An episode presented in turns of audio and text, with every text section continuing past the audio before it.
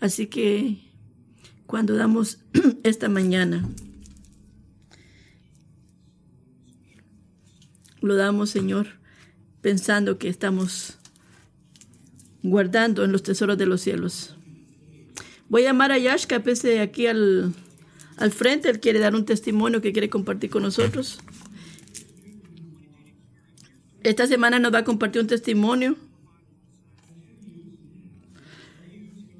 Pablo nos habla de los pastores, diciendo que los pastores deben ser gente que son fieles, que nos lideran con ejemplo.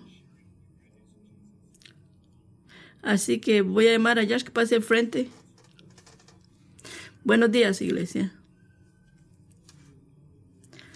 Quizás ustedes se acordarán que hace un par de semanas en Colosenses, estoy hablando de Colosenses capítulo 1, que hablaba sobre buscar las cosas que están en los cielos, donde están Cristo sentado a la del Padre, y que pongamos nuestra mente en las cosas del cielo. Y dijimos no poner las cosas en la mente en las cosas de la tierra y que Cristo, hablamos también de que Cristo sea nuestro mayor tesoro. Así que hay maneras en las que yo creo que prácticamente podemos poner esto en obra. Podemos hacerlo a través de reflejar cómo Dios está obrando nuestra vida y lo que Él está haciendo. Así que vamos a reflexionar en, en las tragedias que estuvimos viviendo la semana pasada y cómo podemos poner nuestra mente en las cosas de Cristo en Cristo. Y Pablo nos dice en varios pasajes cómo exhortarnos, cómo animarnos. Uno de esos pasajes, Salmos, en el Salmo 77, en el verso 11 y 12, dice así, me acordaré de las obras del Señor. Ciertamente me acordaré de tus maravillas antiguas. Meditaré en tu obra y reflexionaré en tus hechos.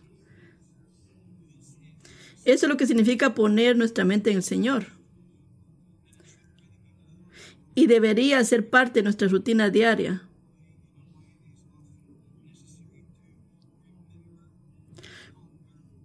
Muchas veces quizás no hacemos eso de meditar reflexionar en los caminos del Señor. Porque cuando hacemos eso, eso hace que se mueva dentro de nosotros un sentido de maravillarnos de Dios, de adoración a Él. Y el 13 y 14 es, Santo es, oh Dios, tu camino. ¿Qué Dios hay tan grande como nuestro Dios? Tú eres el Dios que hace maravillas. Así que el salmista está en gran exuberante adoración mi esposa Karen y yo nos gusta hacer eso. Recordar las cosas que Dios ha hecho en nuestras vidas. Las cosas que Dios ha hecho en el pasado, en nuestras vidas, en África. Como Dios ha ordenado todos nuestros pasos. Y después cuando llegamos a la adultez y nos casamos. Solo pensar en las cosas diferentes que Dios ha hecho cómo Dios se ha revelado de diferentes formas su carácter a nosotros. Y comenzamos a escuchar esos mensajes centrados en Cristo. Y debemos hacer recordar todas estas cosas unos a los otros. Recordemos las cosas que Dios ha hecho por nosotros. Y lo que pasa en nosotros cuando hacemos eso es que sucede lo que pasó aquí en este salmo. Tú eres el Dios que hace maravillas. Así que esta reciente semana eh, les quiero compartir un poco lo que Dios hizo en mi trabajo. Agosto 25.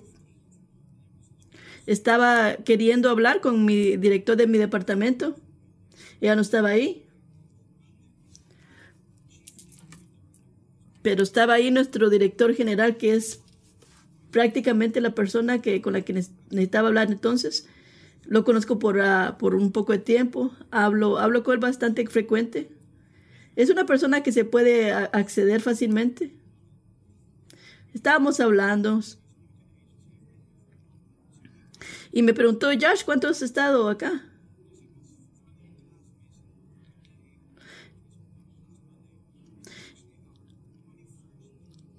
Y yo le dije, bueno, para ser exacto, la semana pasada fue nuestro aniversario el 25. El 25 de agosto cumplí 21 años con esta agencia. Y él me dijo, wow, eso es bastante tiempo, ya ya largo. Deberemos de celebrarlo. ¿Qué tal si salimos y hacemos una cena?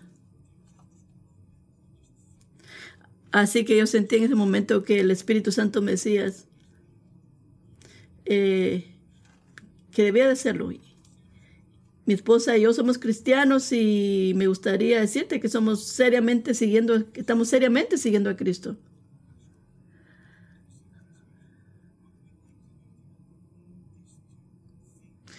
Y a, nos gusta, nosotros nos gusta meditar en las cosas que Dios ha hecho con nosotros.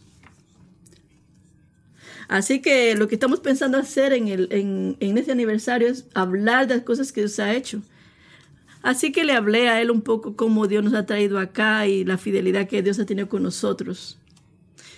Su, respuesta fue muy típica. Oh, eso está bueno, Josh. Pero de ahí la conversación se deshizo. Así que no, no tenía realmente una idea de qué, por qué es que esa conversación se había dado. Pero me quería recordar yo y recordar de ustedes usemos todas esas cosas que parecen quizás pequeñas conversaciones, porque Dios las puede usar para impactar hombres y mujeres. Puede impactar hombres y mujeres. Puede ser que en ese momento la conversación parecía como nada, pero ¿qué tal si Mason viene la próxima semana? Y quizás viene a preguntarme cosas. Yo siempre una pequeña semilla.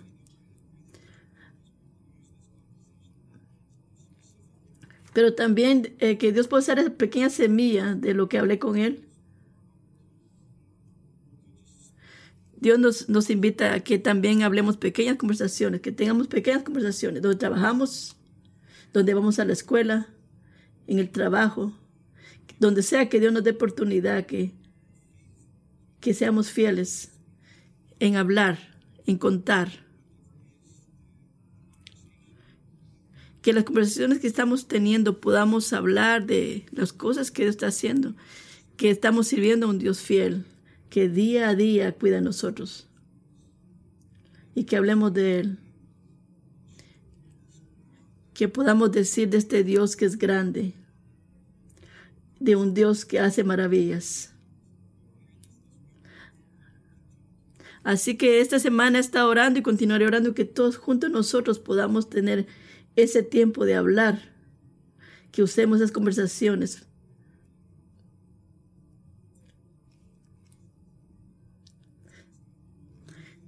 Señor, estamos agradecidos que podemos venir, sentarnos, meditar, pensar en todas las cosas que tú has hecho, oh Dios. Cada persona que está esta mañana aquí, que son verdaderamente creyentes, puede sentarse podemos pensar como tú nos has llamado de las tinieblas a tu luz admirable. Una vez que éramos tus enemigos y ahora nos podemos sentar en tu mesa. Podemos pensar en eso tan a menudo. Qué verdad tan gloriosa. Que tu sangre nos ha comprado. Y rompiste nuestro yugo esclavitud. Así que oramos y oro, Señor, para que pongamos nuestra mente en ti, para que meditemos en ti, en las cosas que tú has hecho, la manera que tú nos has tenido en tiempos difíciles, por la manera en que tú has traído gozo en nuestro corazón, de la manera que tú nos has salvado. Señor, ayúdanos. Cuando cruzamos cuando cruzamos conversaciones con nuestros vecinos, estudiantes, que seamos rápidos en apuntar a ti, el Dios que está sobre todos los dioses, el Dios que hace maravillas, que envió a su Hijo para que todo aquel que crea en Él no perezca, mas tenga vida eterna. Así que, Señor, esta mañana yo, yo oro para que tengamos valentía, valor para hablar de ti, habilidad para hablar con hombres y mujeres que quizás no te conozcan. Que podamos hacerlo con gentileza, pero directamente también. Y digamos que tú eres el Dios verdadero. Que tú uses nuestras pequeñas conversaciones que quizás parecen tan pequeñas, pero que tú las uses para mostrarte tú a hombres, a hombres y mujeres, y que pueda también mover a hacer preguntas.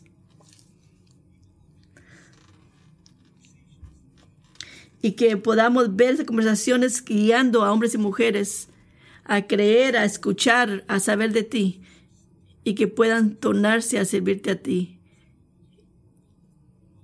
Señor, danos valentía Danos palabras claras. Ayúdanos a ser fieles, a hablar rápidamente de quién tú eres. Oramos esto en el nombre del Señor Jesús. Amén.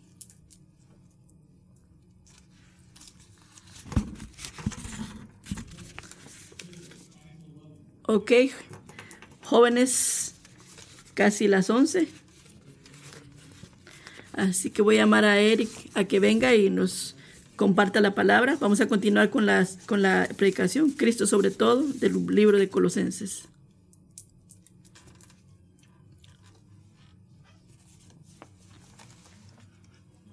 Buenos días. Hoy día vamos a leer las escrituras en Colosenses 3, 12 al 17.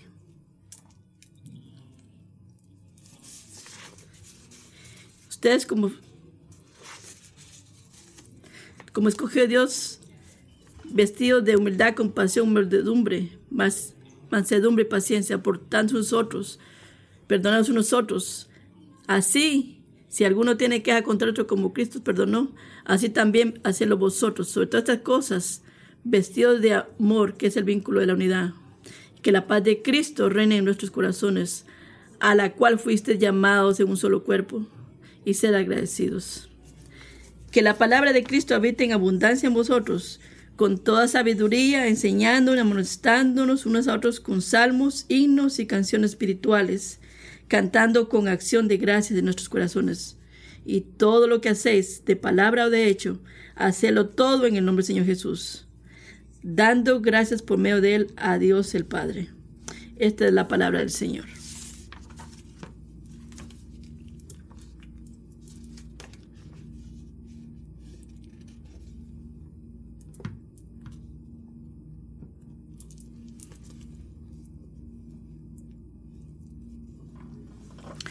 Señor, oramos por tu bendición.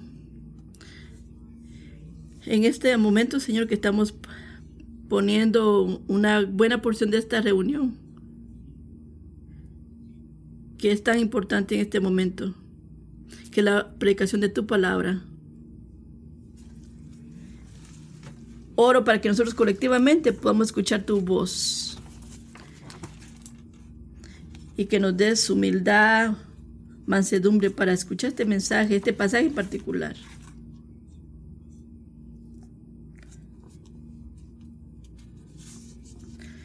Ayúdanos.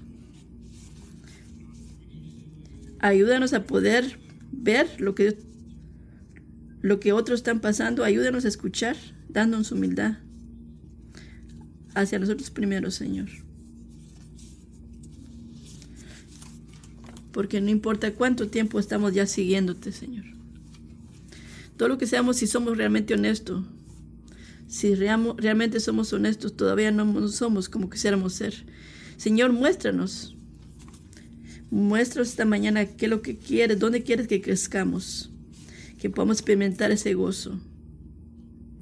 Es gozo experimentar quiénes somos. Ayúdanos en tu nombre. Yo oro.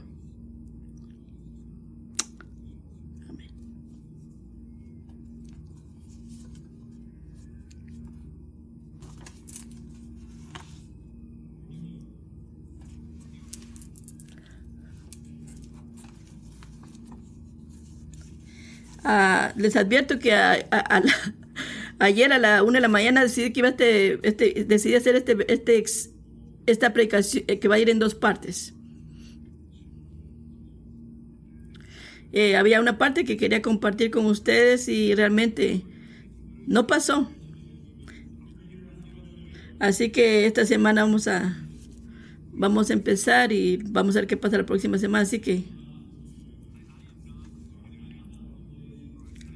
como ustedes sabrán, quizás ustedes ya se han dado cuenta, quizás yo no soy un eh, un fashionista o una persona con mucho estilo para vestir. Pero hay personas que son muy intuitivas y pueden vestirse con mucha clase y, lo hacen fácilmente. Pero si ustedes son como yo, puede ser que yo, yo, yo, me, yo, me, yo me dependo mucho de las cosas que hay en línea, de lo que están diciendo en, en las redes.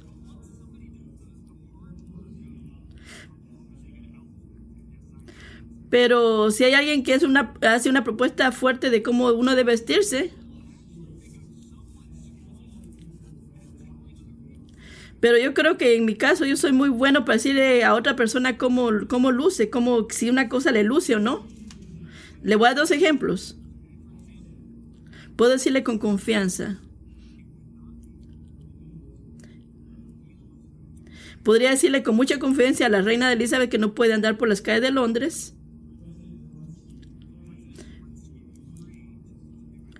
O decirle al presidente de, de Ucrania que ande en las calles con una camisa hawaiana.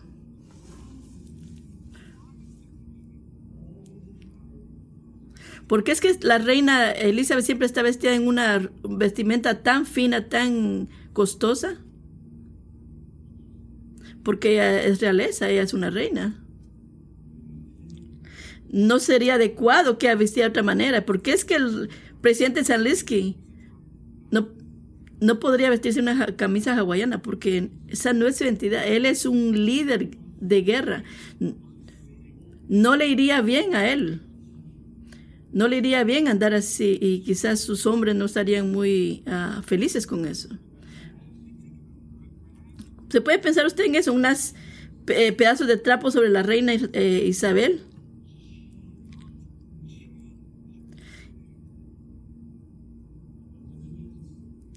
Eh, pero la, vestidura de Elizabeth, ella seguiría siendo la reina. Porque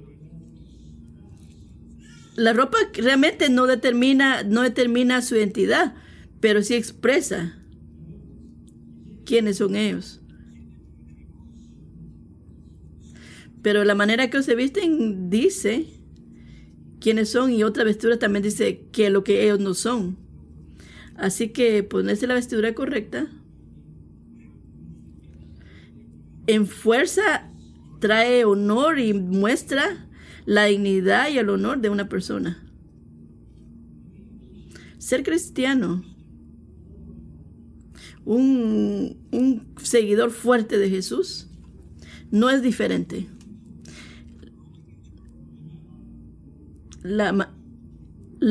El momento que usted se torna de vivir su vida y, se vuelve a, a seguir a Jesús, ese momento, usted recibe una nueva identidad como hijo o hija de Dios.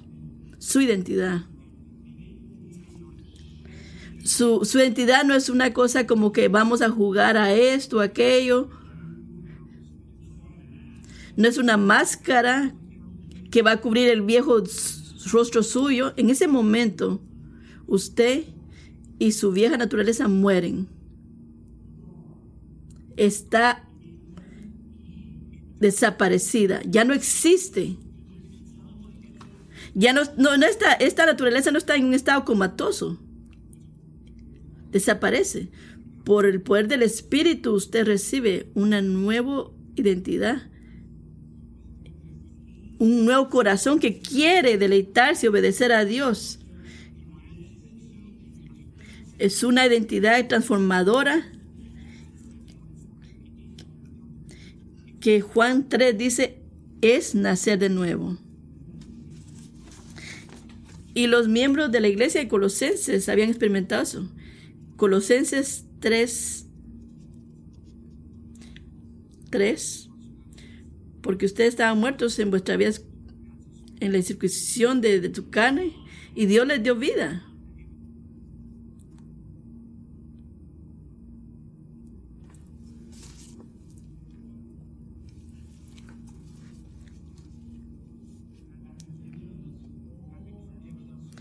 Les dio vida justamente con Cristo, perdonando todas nuestras ofensas.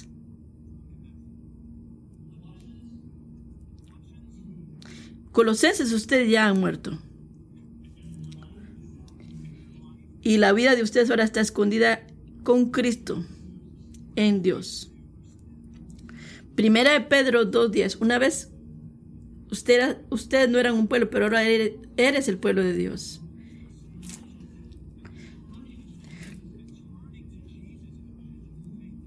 Lo que está diciendo es que nuestra identidad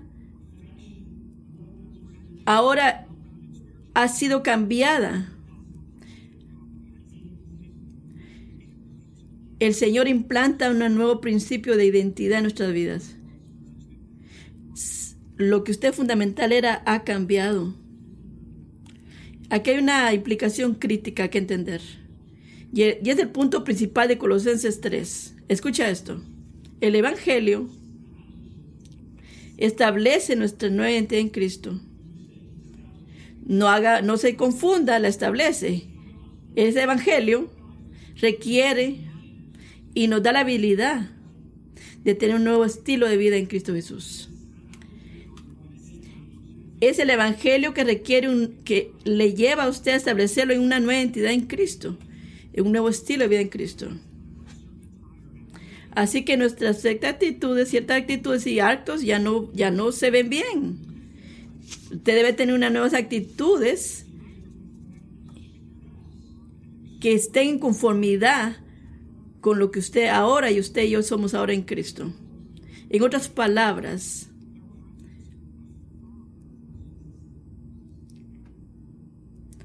así que lo presente afirma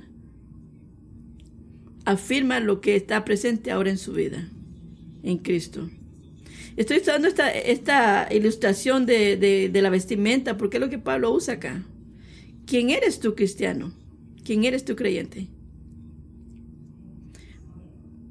Vístete, ponte. No es una sugerencia, no es un eh, consejo de, de cómo vestirte, no es una recomendación, es un, es un mandamiento en presente Ponte esto, colosenses.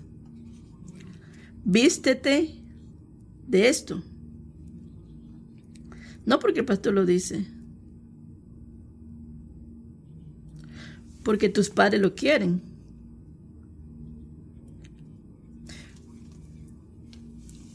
Porque es lo que los patriotas o, tu país o lo que crees. No ponte y vístete porque eres un cristiano, eres un creyente. Eres, eres elegido, eres santo, eres amado. Pero ¿qué es lo que estos adjetivos dicen, comunican? Primeramente, eres escogido.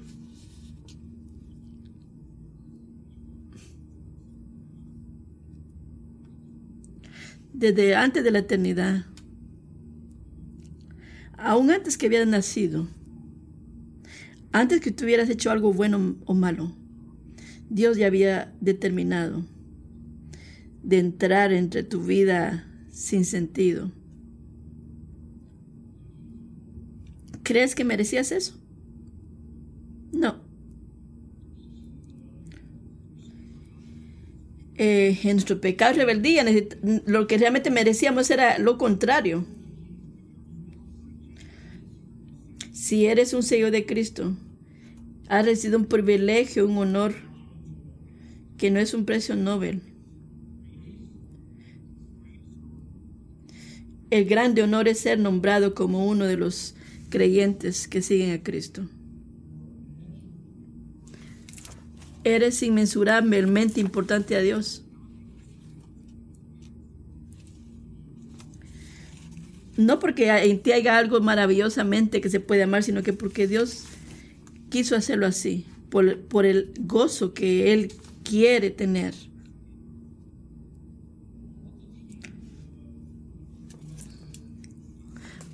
Pablo está hablando de un trabajo progresivo aquí, de lo que sucede cuando estamos siguiendo a Cristo. Pablo está hablando de un cambio radical que ocurre cuando nosotros comenzamos la vida creyente. Cuando, cuando, cuando nos convertimos en santos, en un sentido somos apartados del mundo, somos miembros del pueblo de Dios, del reino de Dios. Deuteronomio 7, 6 dice, porque tú eres un pueblo santo para Jehová tu Dios.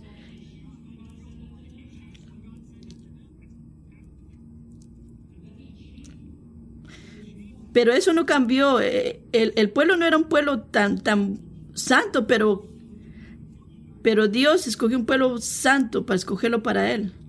Sobre todo el pueblo de las tierras. La, la cristalería, la china más, más delicada del el palacio de Buckingham, no se compara los instrumentos que utilizaban en el templo en el Antiguo Testamento. Eran santos. Estaban puestos aparte. Habían sido creados, separados para un uso santo. Así que así eres tú. Eres santo. Eres amado. Cristiano, eres amado. Nuestro Padre en los cielos se deleita en ti. Él,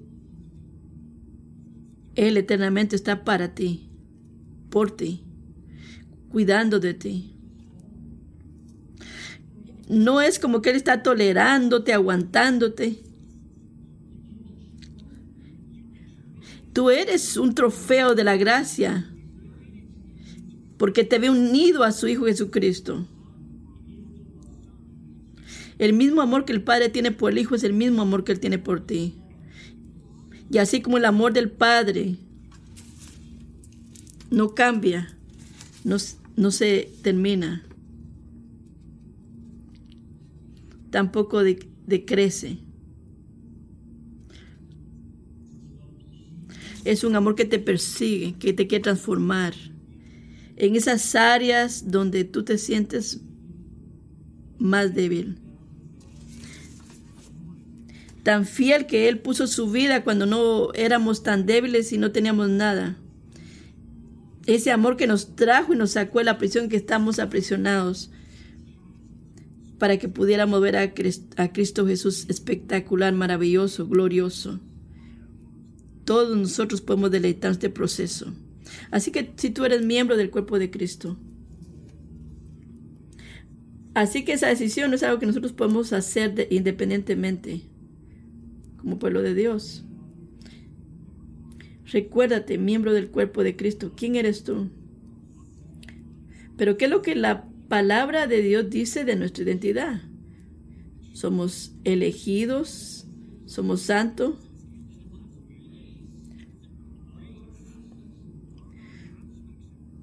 Pero eso no borra que tu raza ni tu, ni tu eh, identidad sexual o tu familia, pero esas cosas son secundarias a lo que Dios dice que tú eres, eres amado, eres santo. Tu identidad fundamental viene de Dios, viene de, de lo que Él dice de ti, no de ti, o de lo que el mundo ve en ti, o, o lo que ven cuando te ven a ti, viene de Dios.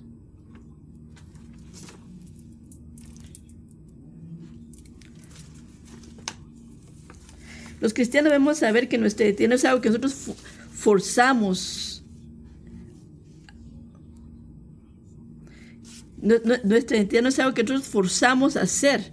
No es algo que nosotros descubrimos, porque si lo hiciéramos caeríamos en depresión y, en desánimo.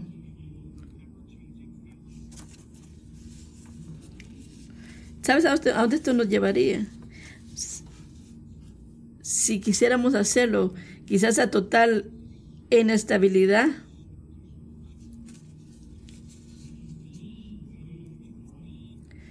Puedes poner tu vida en eso, porque es lo que tú eres. No viene, no viene de ti, viene de fuera de ti. Y eso fue lo que Dios decidió hacer cuando te creó. Escogido, santo, amado.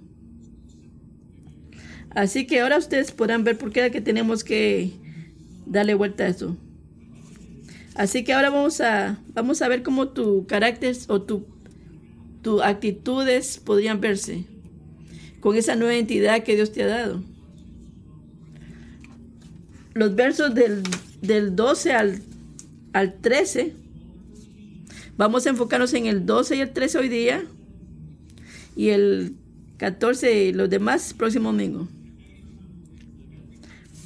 Así que cuando veamos esta lista, quiero hacer tres cosas claras para que podamos verlas. Escuche cuidadosamente, cuidadosamente. Ahora, una.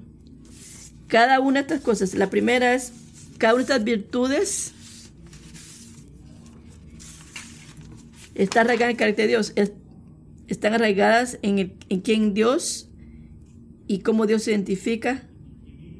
Él nos creó en su imagen para que mostremos su gloria y nos restauró nos para restaurar la imagen de Él en nosotros. El pilar de estas virtudes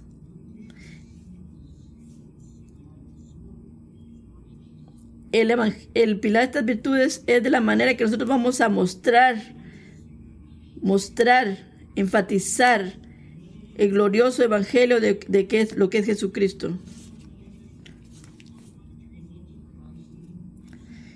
Es el evangelio, ver a Cristo crucificado.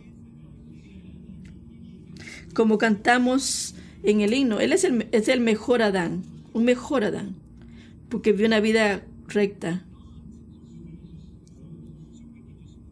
No es para que tenemos esta virtud al, al aire. Oh, no, Jesús es maravilloso, pero Él lo hizo para que nosotros seamos libres de seguirlo y para que lo veamos a Él como glorioso, lo glorioso que Él es. Tercero,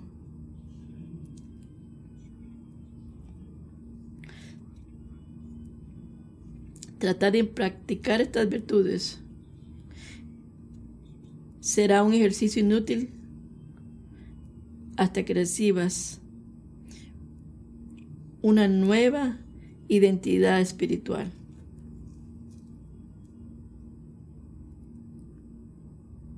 No va a funcionar.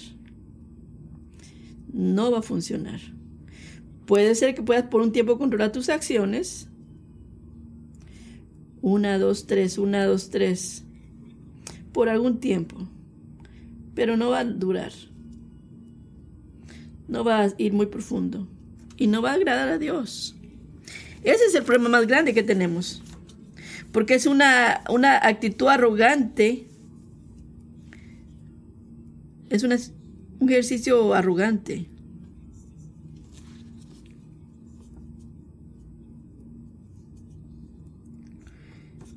Estas virtudes parece como fueran imposibles.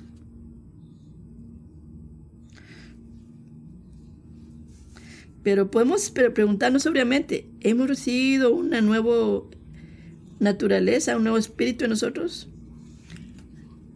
Es una pregunta no en práctica, es una pregunta que debemos hacernos. ¿Está Cristo cambiándote de adentro hacia afuera?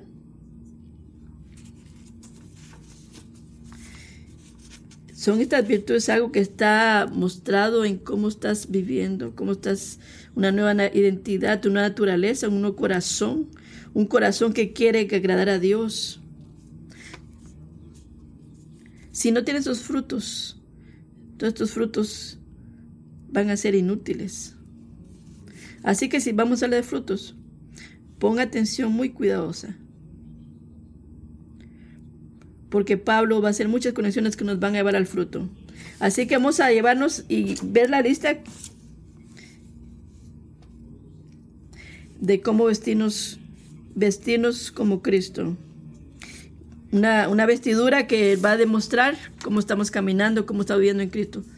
Ponte compasión y amabilidad. Pablo no está hablando aquí de ser amable, a ser amistoso.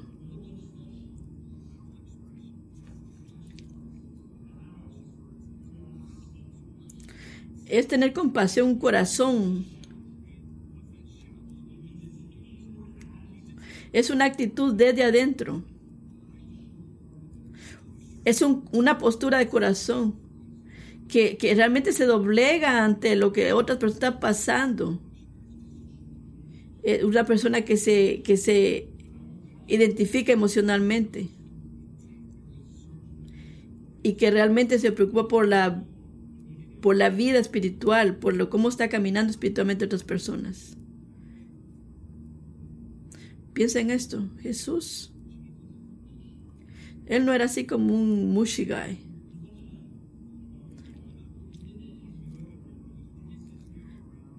No era así como muy emocional que andaba ya llorando por aquí, por allá.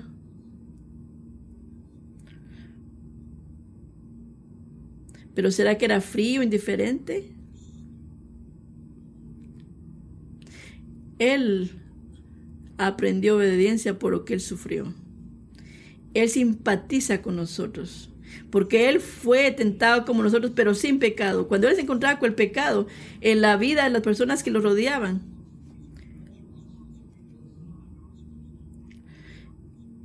sus palabras no eran, oh, voy a ver cómo, cómo, ¿Cómo estás?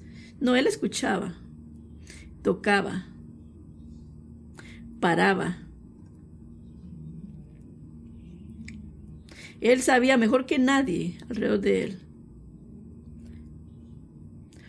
cómo esta persona, todas las formas que esta persona estaba pasando.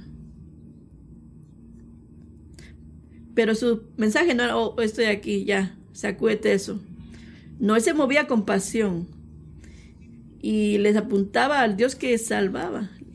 Él cargaba sus, sus tristezas y él era verdaderamente humano. Bondad es algo que flota de esa nueva entidad. Esa, es, es tener esa compasión de poder ayudar a crecer a aquellos que están alrededor tuyo. tuyo. No es conversaciones de que yo lo, yo lo que quiero decir, esto es lo que quisiera sacarme del pecho. No es, es decir que es lo que Dios quiere ahí. Es lo que Dios quiere decirse de esta persona. ¿Cómo puedo darte gracia? Es, es bondad. Es a veces hablar verdades bíblicas que quizás no sean fácil para esa persona que tú se las digas o escucharlas. Y, la prueba de, ser compasivo quizás no es eh, eh, lo mejor que esta persona que está recibiendo pueda ver, pero, pero tus palabras.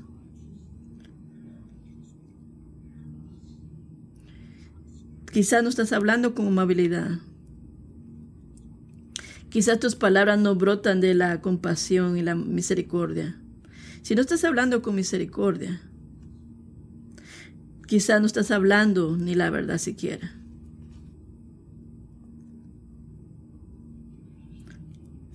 La compasión y, la amabilidad son cosas que flotan de cuando experimentamos la vida de Jesús. Y no es un asunto de personalidad, es una nueva vida. Es Cristo. Es un fruto que escogemos porque es lo que el Evangelio nos muestra en Jesucristo. La segunda, segunda punto, vístete de humildad y mansedumbre. Una persona humilde es simplemente un hombre o una mujer que piensa, no piensa más alto de, él o de ella de lo que Dios piensa. Eh, ¿Qué es lo que quiero decir? quiero decir que no es que sea grande o maravilloso. ¿Qué somos? Somos débiles, dependientes, dependientes de la misericordia de Dios. Significa ser humano. Primera de Corintios 4:7, porque ¿quién ve algo diferente en ti? ¿Qué tienes que no haya recibido?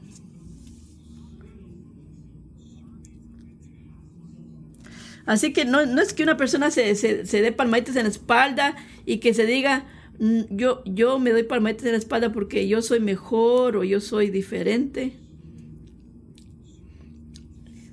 Humildad es lo que es una marca de eso y tiembla con la palabra de Dios. Jesús es un ejemplo máximo de humildad. Así que considera tú creyente. Toda la razón por la que tú tienes una nueva vida en Cristo.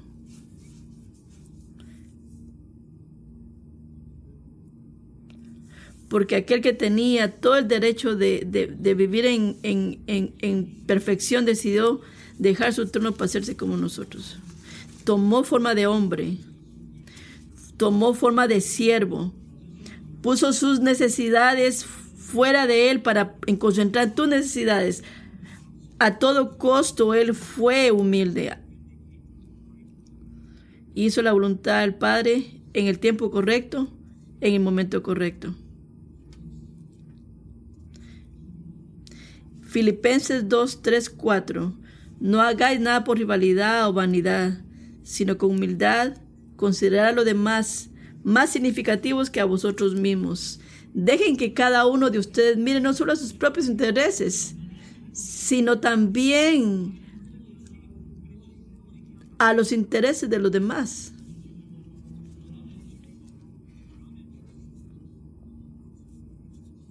Eso es humildad. Y ese fruto viene de dos frutos. ¿Qué fruto produce la humildad? Primero, un corazón que busca la gloria de su creador, más que la gloria de las criaturas. Aquí hay una distinción creador y criatura. ¿Cuál es la otra raíz?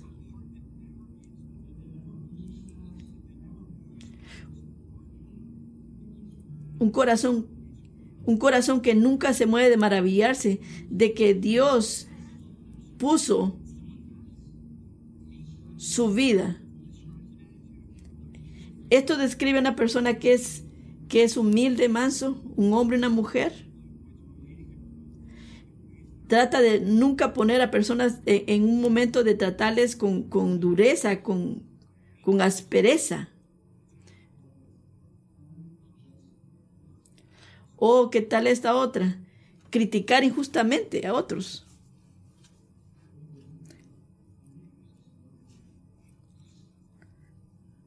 Bueno, una persona humilde no...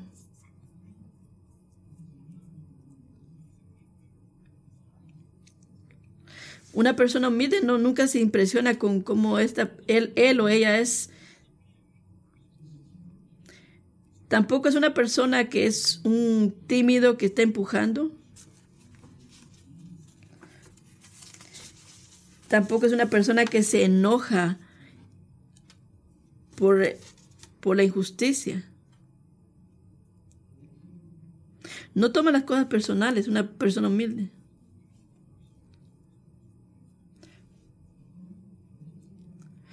No toma las cosas personales.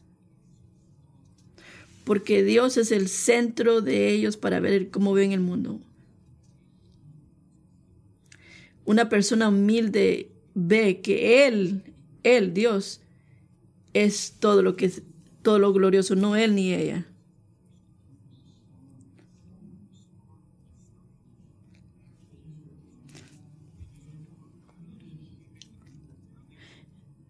No es una persona que responde así como respondieron el número de, en, el, libro de números. Oh, tú fallaste como, como un líder, quítate de aquí. Eh, la humildad se ve como Jesús orando por aquellos que lo persiguen. Pero el fruto que se escoge es para venir cara a cara con Jesús, verlo a Él, deleitarse en Él, saborarlo a Él. Eso es lo que es la humildad. Y ese es el Evangelio. Tres. Nos vestimos con paciencia. ¿Qué es lo que Pablo nos dice con esto? Ser paciente y soportarnos a los otros es, es, es paciente es pacientemente y consistentemente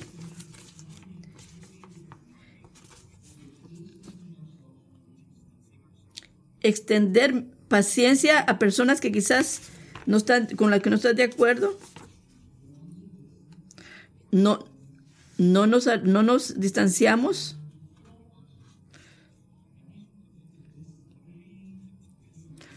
Una respuesta que quizás no es la adecuada es alejarnos. Nunca debemos estar en un, en un estado de autoprotección, pero de paciencia.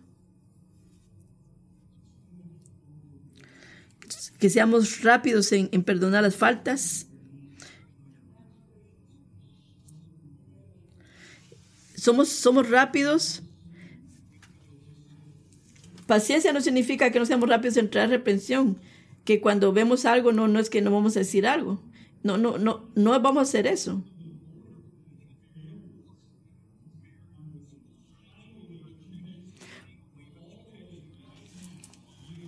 Porque Dios mismo, Jesús mismo, ahora mismo nos podría traer reprensión por, por cómo nosotros a veces somos y nos comportamos. Pero Él no hace eso. A mí me gustaría poder hacer eso, pero no, no. Porque Él tiene excesiva, gran paciencia. Eh, no hay nada que Dios nos pida que primeramente Él no pueda hacer por sí mismo. Él, él es excesivamente paciente. Él no revienta, Él no estalla. Y cuando nosotros eh, fallamos con pecados, Él todavía está ahí, cerca. Él, él está eh, haciendo un trabajo que está dispuesto a terminar hasta el final en la buena obra que Él está haciendo en nosotros. Dios siempre gana sus batallas, pero no pelea todas las batallas. Isaías 65, 2 y 3. Extendí mi mano todo el día a, un pueblo rebelde que camina de una manera que no es buena, siguiendo sus propios designios, un pueblo que me provoca a mi cara continuamente extendí mis manos. Se mantenía envuelto, se estaba cerca. Nehemías también vio algo. Muchos, muchos años les advertiste. De veras, no es broma. Muchos años llevaste con Dios. Señor nos pide que practiquemos el mismo tipo de paciencia el buen sentido hace que uno sea lento para la ira. Y es su gloria pasar por alto una ofensa. Proverbios 19, 14. Me, me gusta como Ken Sander menciona esto. ¿Qué significa pasar por alto? ¿Qué significa? ¿Qué realmente significa pasar por alto? No es un proceso pasivo en que simplemente permanece silencioso por un momento pero archiva la ofenda para su uso posterior contra alguien. Esa es realmente una forma de negación que puede conducir fácilmente a la amargura y al resentimiento que eventualmente explotarán en ira. En cambio, pasar por alto es un proceso activo que se inspira en la misericordia de Dios a través del Evangelio. Pasar por alto realmente una ofensa significa decidir deliberadamente no hablar de ello, detenerse en ello o dejar que se convierta en una amargura reprimida. Que Dios nos ayude a hacer eso. ¿Te puedes identificar con eso tú? Yes, sí. Y mientras leía eso, eh, ese llamado a, a pasar por alto, tenemos que estar conscientes que el mundo al que nos rodea está perdiendo, está yéndose rápidamente. Ya no hay eh, la moralidad. Si, si, yo me siento lastimado, yo tengo derecho. Alguien, alguien tendrá que pagar y yo tendré lo que tengo que hacer para hacer que estas personas paguen. paguen. Qué lamento más más lejano del Romanos, que dice, la venganza es mía, yo pagaré, dice el Señor, Romanos 12, 19.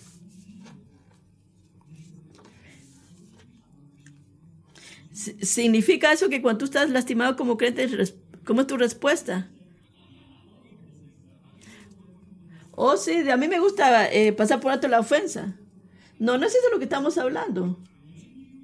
Cuando tú te sientes lastimado, ofendido, tu, tu primera respuesta debe de ser esta, Señor, ¿es algo que tú quieres que yo aprenda? Para y pregunta. No es una señal de debilidad, es una respuesta de un hombre de un hombre y una mujer que saben que Dios es paciente. Y quizás necesitamos arrepentirnos una y otra y otra vez. Les voy a dar un ejemplo. Ese, un ejemplo quizás que no me... que, que refleja en mí. Eh, cuando estábamos eh, recién casados, eh, te vas a ver mejor que yo. en nuestros primeros días de, de matrimonio.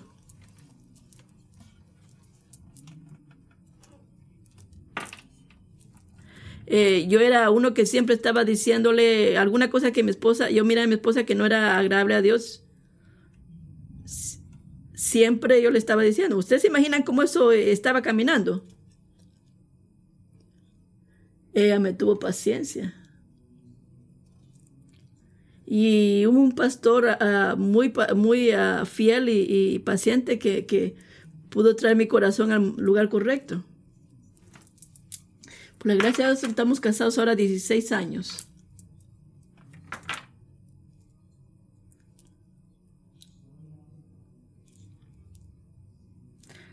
Mi esposa eh, ha sido maravilloso. Eh, comenzó como una mujer de Dios y ahora excede eh, a ser una mujer.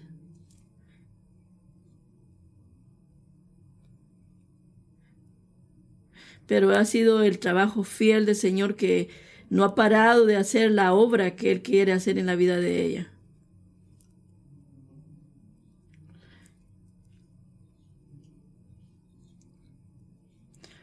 Pero ¿será que lo que Dios quería en era quick, eh, una, una, respuesta rápida, una, una ah, amonestación rápida para ella. Era paciencia y oración. Pero ¿qué tal si hay una ofensa que no puedes eh, pasar por alto?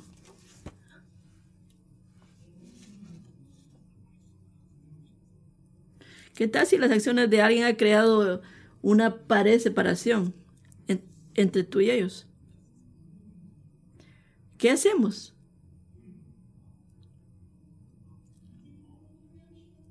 Bueno, lo que vamos a hacer es hacer una, una rebelión. No, vístete de perdón. Vístete. Vístete. vístete con conversaciones de, de perdón. Practica el perdón. Practícalo con personas que te han ofendido. Quizás es una de las marcas más distintivas de un verdadero creyente. ¿Por qué es que digo eso? Porque es como nosotros demostramos. Ya que sea que quieras mostrarlo o no, es, es la manera que tú puedes venir y decir tu gran necesidad del perdón de Dios. Y si alguno tiene algún queja contra otro, en el verso 13, perdonaos unos otros, así como también Cristo os perdonó, así también hacedlo vosotros. Así que si perdonamos es que las acciones de otra persona no les ponemos penalidad, respondemos con perdón y liberamos esa deuda de falta de perdón en esa persona. Y no es acumular para agregar intereses El perdón nos lleva al corazón del Evangelio. Porque en la cruz, en la cruz Jesús en lugar de hacernos pagar por nuestros pecados, Él pagó. Porque en Juan, primera de Juan 1.9, si confesamos nuestros pecados,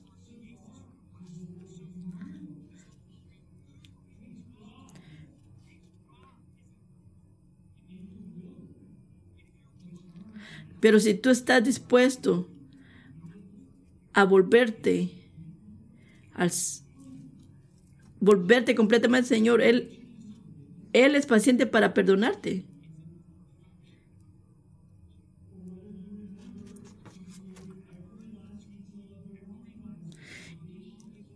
La fundación de su perdón es, es que Cristo murió por ti, por tu pecado, por tu deuda. Ese es el fundamento. Gracias a Dios que no es un trabajo de nuestras obras, de nuestros méritos, sino que es una gracia que nosotros recibimos. Que no así como tampoco tiene límite, no hay frontera.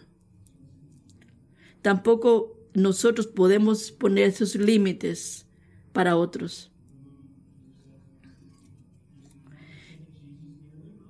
En Mateo 18, 21, 22 dice, entonces Pedro subió y le dijo, Señor, ¿cuántas veces pecará mi hermano contra mí? Y yo le perdonaré. ¿Hasta siete veces? Jesús le dijo, no te digo siete veces, sino setenta y siete veces. Una y otra y otra vez. Pero ¿qué tal si ellos nunca piden perdón? ¿Te ha pasado eso? ¿Qué tal si eso pasa? esa, esa pared, ¿será que, será que está esa pared? No están, no están pidiendo perdón. Entonces, tenemos que pensar en esta distinción. La tenemos que pensar en esta transacción, una actitud de perdón y la transacción de no. Una actitud de perdón sigue el ejemplo de Jesús. Cuando él respondió en la cruz del caballo a los que estaban crucificándole. Padre, perdónalos porque no saben lo que hacen. Es una postura de corazón.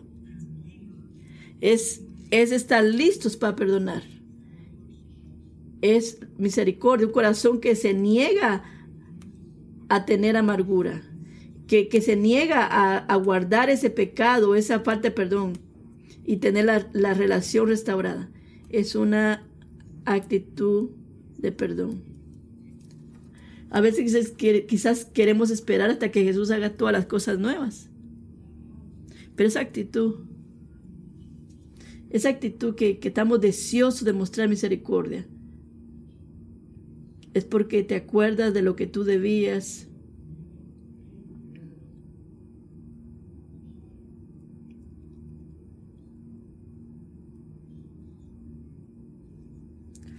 No, no te voy a hacer que pagues por lo que me hiciste, pero despacio, muy lentamente me voy a ir distanciando de ti.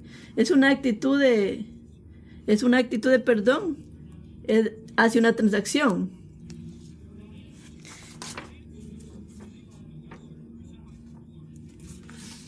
Los, los aquellos que fueron eh, eh, salvados por Cristo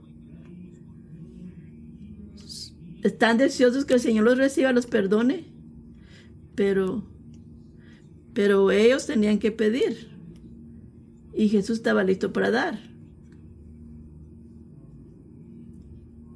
Pero mientras tú estás ahí esperando que suceda la transacción, pero si tú estás esperando que la persona llegue para hacer esa transacción de, de arrepentirse, quizás tenga que esperar transacción. Tú no tienes control de eso. Pero tú puedes abrazar la actitud hoy día. Y debes, debes, debes hacerlo. Debes negarte a querer tomar venganza, a, a, castigar. Para que estas personas tengan todo lo que te han hecho.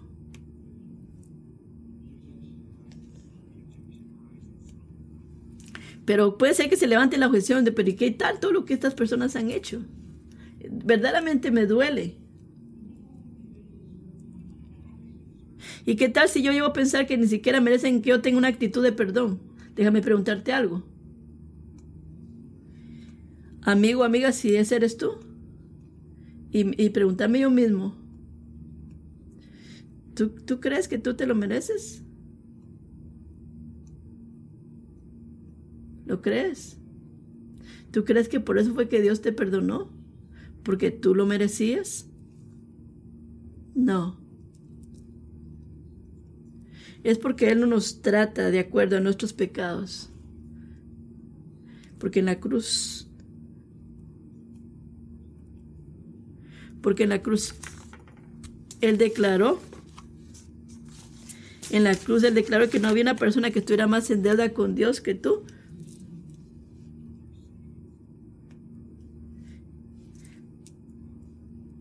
No importa qué tan grande sea el pecado en contra de ti, qué tan violento. Pero siempre recuérdate, nunca se van a asemejar al pecado que tú tenías contra Dios. Cuando pecamos, pecamos es el valor y el tamaño del pecado no es, es otra persona, sino que es ver la persona contra quien realmente estamos pecando.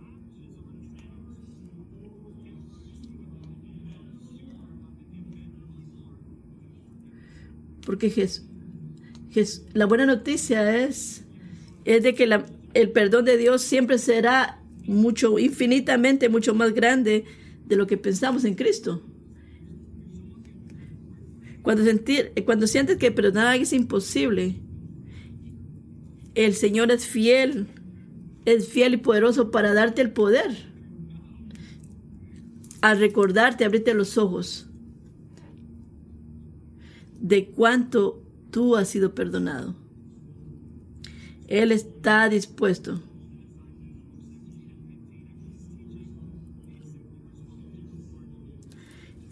Y los discípulos respondieron en ese momento, cuando ellos dicen eso, dice, Señor, Señor, incrementa nuestra fe. Me encanta esto. Y los discípulos responden, nosotros también podríamos usar esa forma. Una pausa acá. Me encanta que estamos aquí. Si tú estás si tú estás considerando esto, quizás estás hablando una lista de nos, de las cosas que no hay que hacer. No bebas, no fumes. Si tú crees que eso es ser cristiano, todavía no has entendido lo que es ser cristiano. Lo que es ser un cristiano es esto. Es recibir una nueva identidad en Cristo Jesús. De eso se trata. Y ese evangelio le da forma y nos da poder para vivir como Cristo. Es poner cosas, es, poner cosas a la muerte. Eh, pero no se trata de no hacer cosas.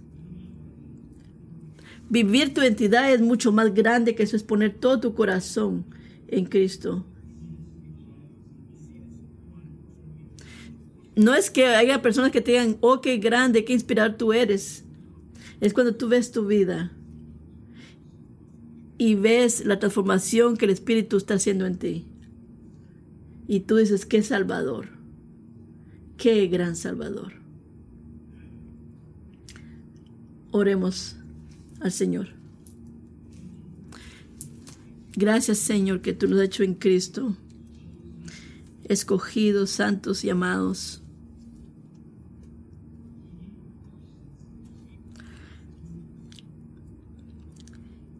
Que nuestra identidad esté arraigada en quien tú eres. Y danos poder por tu gracia. Mientras te pedimos eso en esta canción, de una de poder caminar de una manera que sea digna del Evangelio. Que nos vistamos con una vestidura correcta que te traiga honor, que revele, que celebre la gloria y la dignidad de nuestra identidad que tú nos has dado.